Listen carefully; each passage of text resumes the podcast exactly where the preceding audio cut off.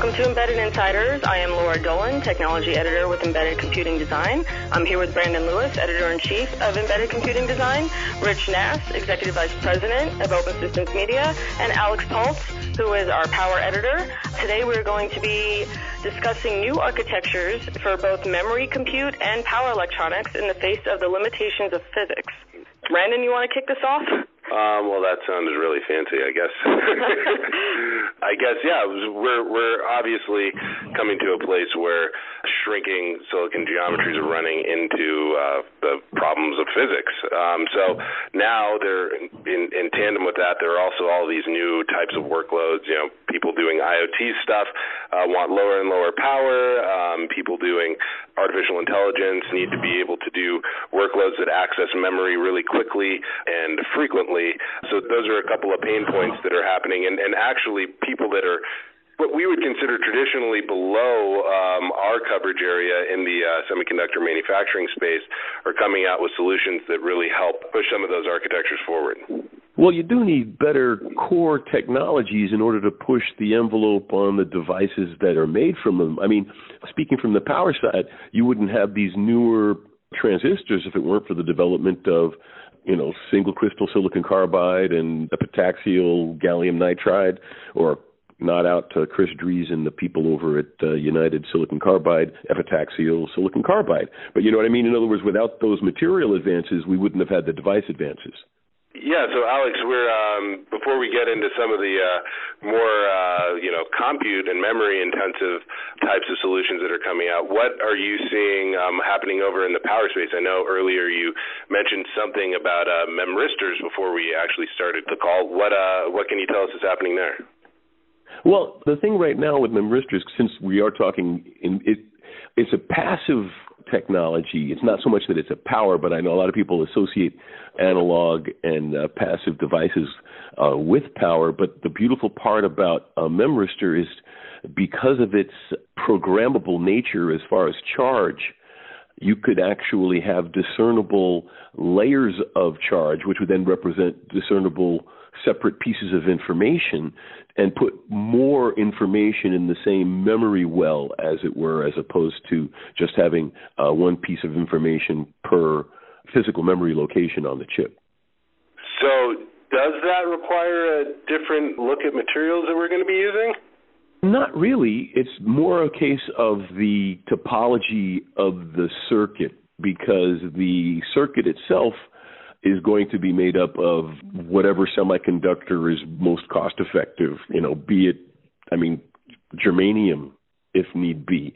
But it's more a case of what, how will those structures be arranged on the chip itself? Will, will they be making up memory cells that are MRAM, or will they be making up memory cells based on memristor? Will they be make whatever the uh, topology for the memory storage itself is. It's going to really get uh, interesting, in fact. As uh, you pointed out, with this new technology, it'll enable a lot more of these more exotic technologies to come to market in volume. Yeah, on the memory side, what's happening is um, uh, companies like Applied Materials are developing more and more advanced uh, solutions for semiconductor manufacturing. In, for example, uh, they just released uh, this Endura line of manufacturing platforms that in, integrates uh, metrology on board. So, you know, the way that these systems are designed are there are a bunch of vacuum chambers, and then they layer thousands and thousands of layers of materials on top of one another. And the more precise this manufacturing can be, the more robust chip uh, the chip you, you end up with. But they're also looking at newer age types of memory solutions like MRAM, ReRAM, PCRAM, and these integrate actual compute or have the potential to integrate actual compute right inside the memory itself, uh, which can help as we get to this point with Moore's law, where there's you know a need to have more and bigger memory on smaller and smaller devices that are more and more uh, power constrained. I want to touch on something about MRAM, the magnetic random access memory. You were talking about the, the different layers of material in total, and one thing I find fascinating is that they said some of these layers can be 500,000 times thinner than a human hair. Mm-hmm. And that allows MRAM devices to retain the data even when the power is lost or removed. Mm-hmm. Is that like an example of the limitations of physics? Because to me, that seems like a huge advancement. Have something so functional and something so tiny. Yeah, I mean, when like like I said, you know, this is something that's typically below what we at embedded computing design cover, but because it's in the manufacturing space of the actual silicon that we're using. Right. But the more precision you have in those tiny, tiny layers of materials results in a more robust chip that's able to deliver more capabilities, whatever that happens to be. In the case of MRAM, like you, you mentioned, being able to retain actual data even if power is removed. Yeah. And also, you see things that happen in the manufacturing of a chip where if it isn't precise enough, that can eventually lead to stuff like bit errors. So, mm. you know, perhaps uh, you, you're saving something, you know, the way that saving memory, saving something to memory works is it's basically just like a zero or one. If you have in precise manufacturing, um, over time, obviously those memory cells can become compromised, and maybe your zero becomes a one or a one becomes a zero, um, and that's how you end up with corrupt data. So the more precision you can do in the manufacturing of these chips, the better uh, durability you're going to have. That's fascinating. I was so well, close another... to not saying on anything on this whole podcast, but I have to jump in here. If I'm an embedded developer, what do I care? I mean, is is is it that big a deal? Well, if you're an embedded developer, and I'll expand this out to an embedded and IoT developer, uh, yeah, of course you care. Like Laura just mentioned, what happens if your IoT device loses power? This is probably a very, you know, the, the chances of this happening are really high. Like say that you're a battery powered device, or maybe you're. Yeah, but even, we have flash memory that does that already. Retains the information in the memory when you pull the power. Correct. So so this obviously gives you a little bit more of a of a backup. Um, we do have devices that just save obviously save data. That's what the storage is. But with the ability now to also integrate compute into some of these memory architectures, what you're doing is let's move away from the absence of power to reducing power, if you're able to do computations in memory, you're saving yourself clock cycles, you're reducing the actual size of the memory chips or of the actual uh, integrated circuits that you potentially need to do some computing, and especially in like an IoT device a lot of these IoT devices, you know, they're just little sensor nodes that are just pulling in some time series data from an ambient environment. There's not really a need for, you know, a 32-bit microcontroller, a 16-bit microcontroller. In, in some cases, you know, a lot of people are still using 8-bit microcontrollers. If you could, if you're just looking at, hey, lights on, lights on, lights on, lights on, if you can pull some logic into the actual memory device itself that's very precise, like Applied is creating with these uh, Endura platforms, why do you really need much compute at all? You can lower the cost, you can lower the power, and so on.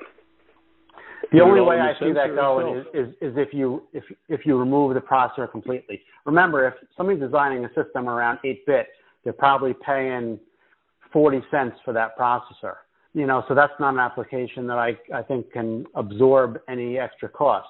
But if you can remove it completely, then maybe I'll buy your argument. Well, yeah, if you I put the processor in the sensor itself, if I apologize for jumping in like that, but if you put sure. the processor in the sensor itself with the logic necessary to switch the switch on and off, then you can eliminate the microcontroller.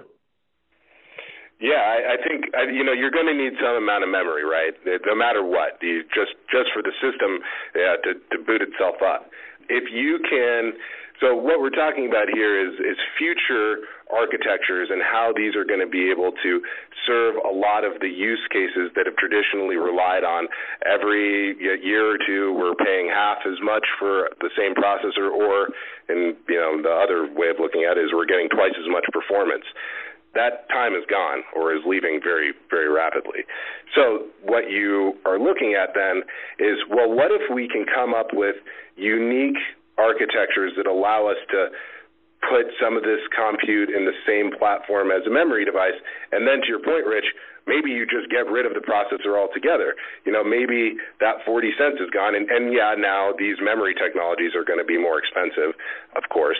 But pretty soon, what if we enter a world where there is no, you know, you're not designing a system around um, a processor, you're designing this IoT system around a memory device. Or the I/O. Right. That's pretty cool. I think next step here is to is to get somebody from Applied Materials to respond.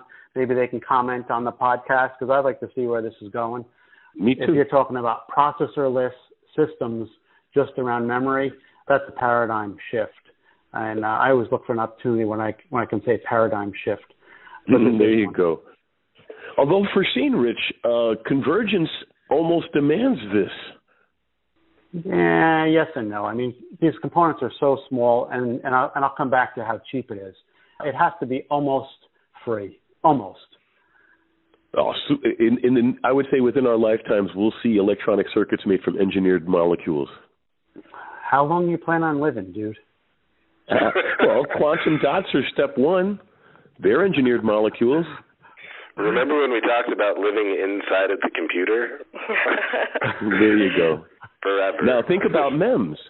Think about MEMS. Imagine having a microscopic robot that has the memory integrated into the logic, integrated into the motor control, integrated into the power circuitry. In fact, you need that level of integration to have a microscopic robot. Like in my novel, Cyberchild, quick shameless plug. Shameless plug. Next we're making phone calls with our shoe, right? We're already doing it with our watches, so why not? I already I already do make phone calls with my shoe. Nobody ever answers, but yeah, okay. But yeah, integrated technologies. It's going to really make interesting uh, application solutions. Okay. Well, let's see what happens. See if we can get someone from uh, from Applied Materials on the line with us and go into a little bit more detail. Until then, um, you can check out our podcast on our podcast network. We are on Apple Podcasts, Spotify, Google Podcasts, Stitcher, iHeartRadio, and TuneIn plus Alexa. Of course, you can check us out on our website at www.embedded-computing.com. You can also find us on Facebook under Embedded Computing Design, LinkedIn under Embedded Computing Design, Twitter at embedded underscore comp, that's C-O-M-P, and we're also on Instagram, so please follow us at embedded underscore computing. Thank you all for tuning in. Thanks, guys.